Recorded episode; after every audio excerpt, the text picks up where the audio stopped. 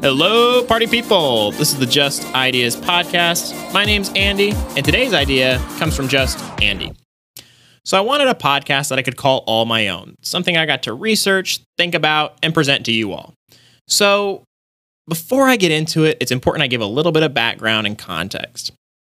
I was sitting at Boomer Lake in Stillwater with my girlfriend Alexis, and she was telling me about this documentary she had watched called Dive by Jeremy Seifert or Jeremy Seifert. Um, not sure on that last name.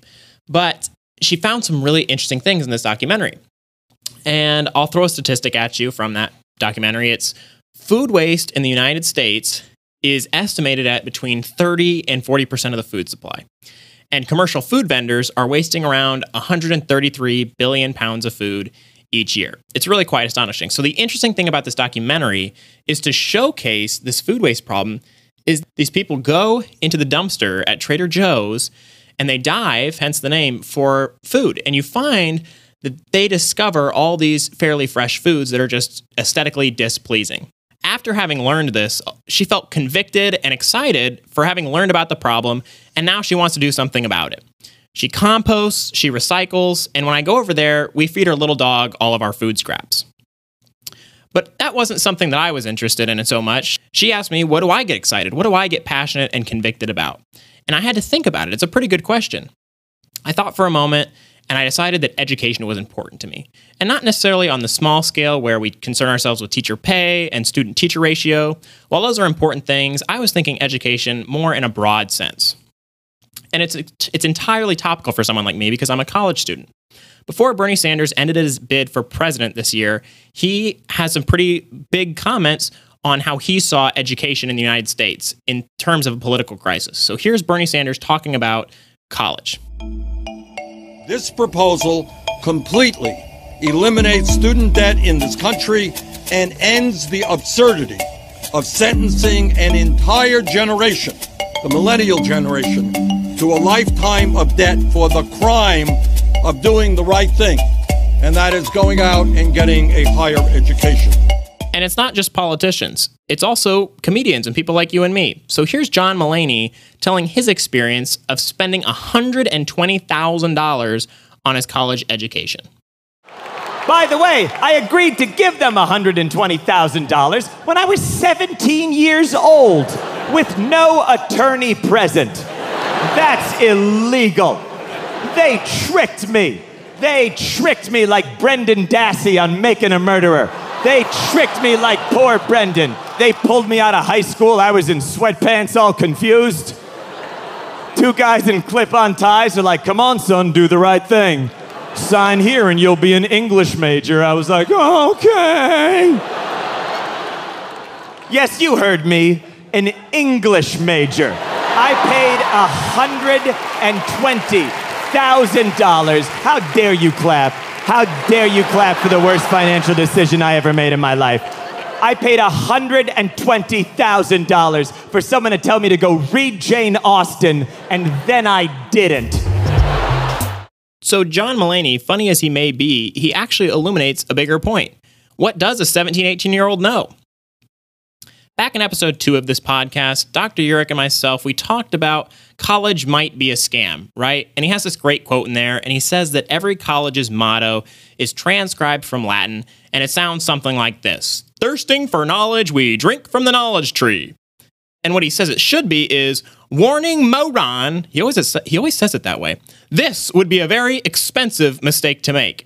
And part of that rhetoric is that college will fit us like a glass slipper and we'll be like Cinderella and we're off to the ball. We do it because society makes us feel like we should do it. Then they get to college and they choose a ridiculous major. Now I'm in the business school, so I've identified the ridiculous major and the business college. It is sports management. Now don't chew my head off. Don't tell me your son, your daughter, you majored in sports management. Allow me to make my point and maybe you'll agree with me. How does an eighteen-year-old select sports management? Well, before school starts, our advisor sits down with us fresh out of high school and they say, hey, Johnny, what do you like to do? Johnny thinks for a minute and goes, well, I like sports. His advisor says, okay, come on, keep going. And he goes, well, I manage a pretty good fantasy football team. And his advisor snaps his fingers and he says, I've got it, Johnny, you're a sports management major. And Johnny leaves and he feels pretty good about himself. He's going to be the next Rob Palenka, G M of the Los Angeles Lakers. But I think that there's a problem here. There's no one that really said anything else to Johnny except for his advisor. In episode twelve, we talk about Uncle Louie.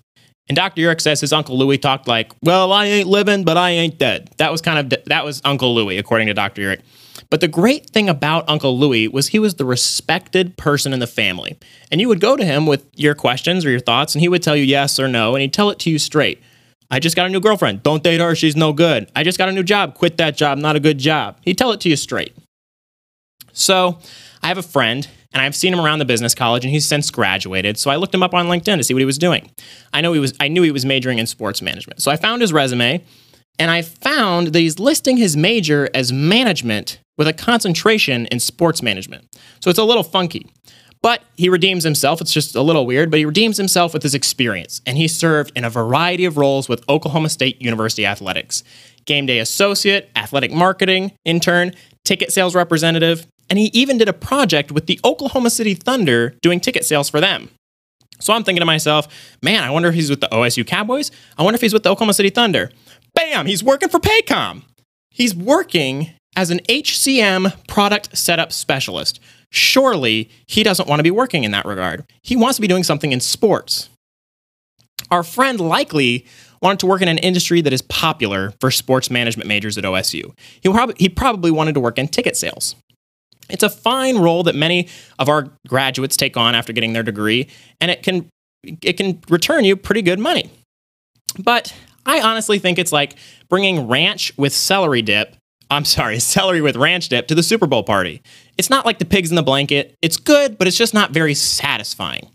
Especially if you drove to the store for four years and spent, as John Mulaney would put it, one hundred twenty thousand dollars on that snack. I was sitting in one of my sports management classes because it's my minor in college. I remember my professor defending the sports industry because he said the customers behave irrationally. They're fans. And even if their team does poorly, they'll still buy the tickets. So if you're a fan of the New York Knicks and they're horrible, and they are horrible, you'll still buy the tickets because you're an irrational fan. In fact, Forbes listed the New York Knicks as the N B A's highest valued team. Anyway, our professor tells us this and everyone's nodding their heads thinking, yes, yes, how important are we to sell tickets? And I'm thinking, what the heck? These tickets are selling themselves. Why do they need us at all? At this point, it may sound like I'm anti-sports management, but what I really am is pro-transparency and also anti-degree that gets you, a, gets you a job that you could have had otherwise. What if you love celery and ranch dip? You love ticket sales. I think there's a way to enjoy that snack without the four years and the student debt. I have a story for you. I used to work at a place called Metro Shoe Warehouse, and we'd sell things like Adidas shoes, New Balance shoes, North Face jackets, and all that stuff. Maybe you've been. And I met two people there, Johnny and Luis. And Johnny was an associate manager. And Luis was a sales lead who was finishing her last semester over at O S U, getting her degree in business. Now, the way Johnny got his job was he never went to college, but what he did do was he got into the sales force pretty quickly. Not at Metro Shoe Warehouse, but at a few other places. And he learned how to be charismatic. He learned how to sell. He knew his product. He was thorough. And now so was Luis, but she was going to college. So once she got her degree, she ended up working at Metro Shoe Warehouse as an associate manager. So now you have two people working in the same role, making the same money, one that's college educated, one that's not. Or another way of putting it, you have the same income as the person next to you, but you have a student loan to pay off and they don't.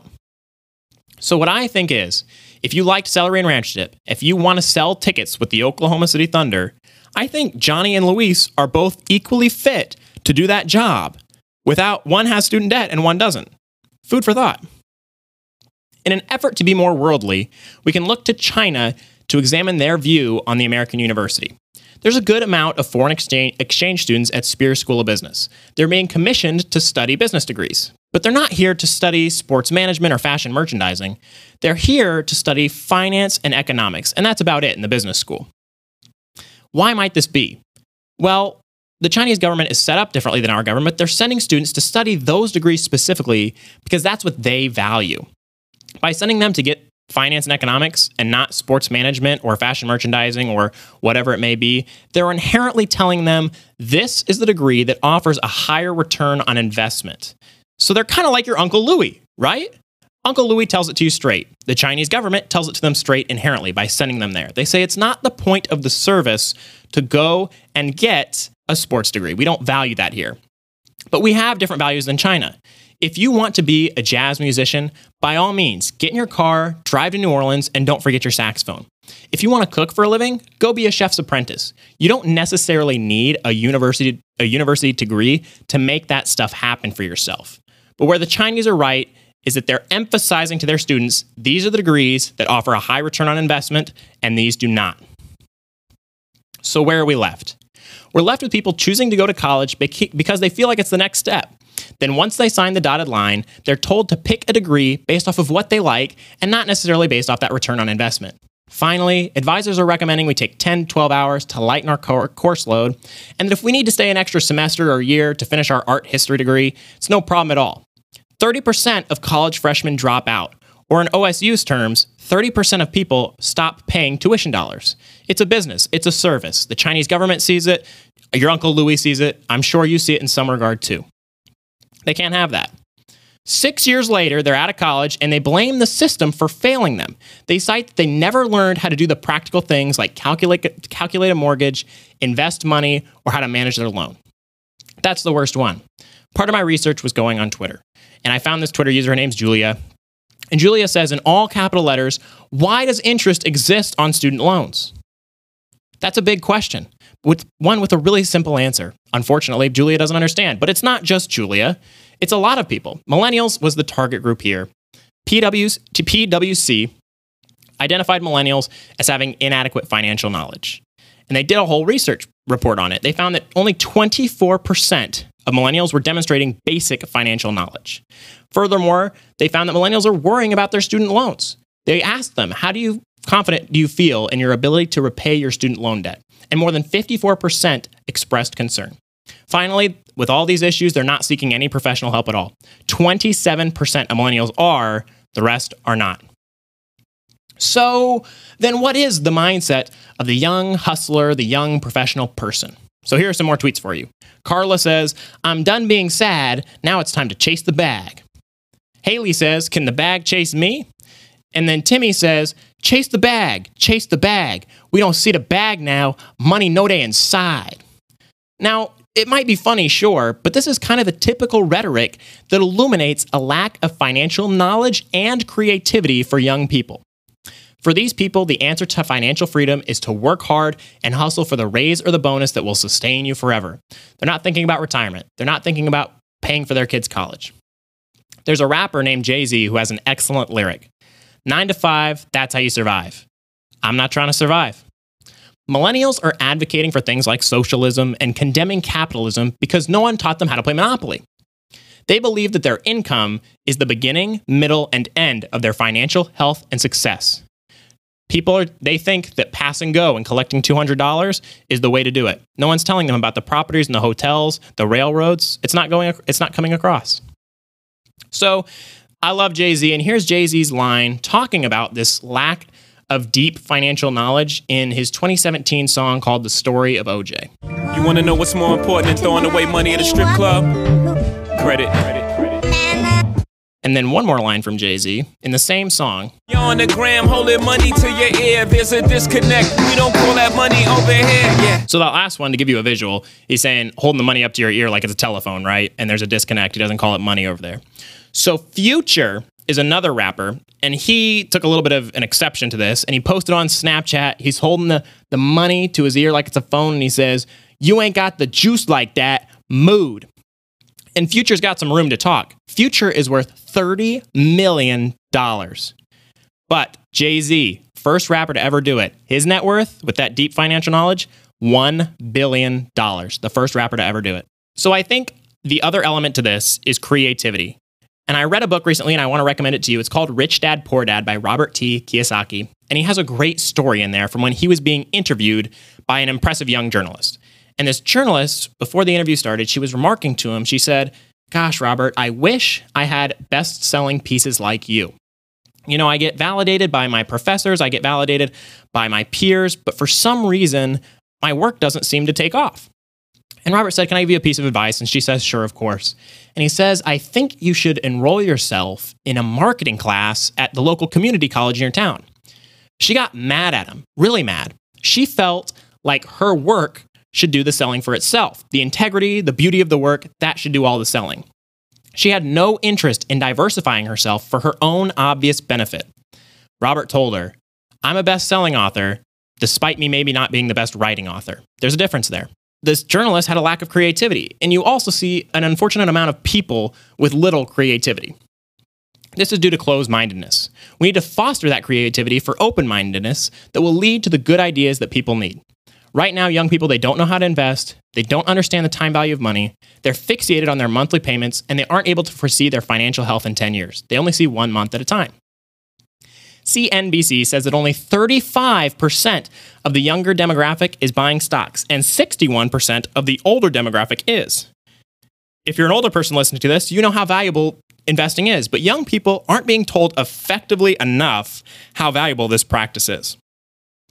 I went to a financial conference out in Orange County at the end of last year, and they told us there that millennials are opting for robo-investment advisors because they simply don't want to pay the fee that a broker would charge. And I kind of understand the truth to that. For young people, apps make more sense. So if you want to try to get investing, I've done this. I've done the robo-investing with Robinhood. Sign up through the link that's in this podcast description. Go through that link, sign up for Robinhood, and it'll get you started very easily, and it'll even give you a free stock. It's really quite a cool app. There's a game called Five Card Mao that I play with my friends, and I hate Five Card Mao. The rules of this game are that you must figure out how to play only by trying and then failing. You get a penalty card that tells you you cannot do whatever it is you just did. I, for whatever reason, cannot figure out how to play. So now I just complain that the game is ridiculous instead of giving an earnest effort to solve the challenge. It's just easier for me to get upset. In that same vein, teach them how to play Monopoly. If you have young people in your life, if you're a young person yourself, teach yourself how to play Monopoly. How do we do this in life? YouTube videos, podcasts, books. You have to do your own self-learning. It's not always being taught to everyone. So that's why the podcast name is The Tragic Irony of the Business Student. It's that despite their earned degree, or our earned degrees, we may not know the important business knowledge that will sustain us through life, no matter our occupation or values. There are so many ways to be creative and to learn. It's just a matter of getting started. The opinions expressed in this podcast are entirely that of the hosts and not any affiliated enterprises. Thank you.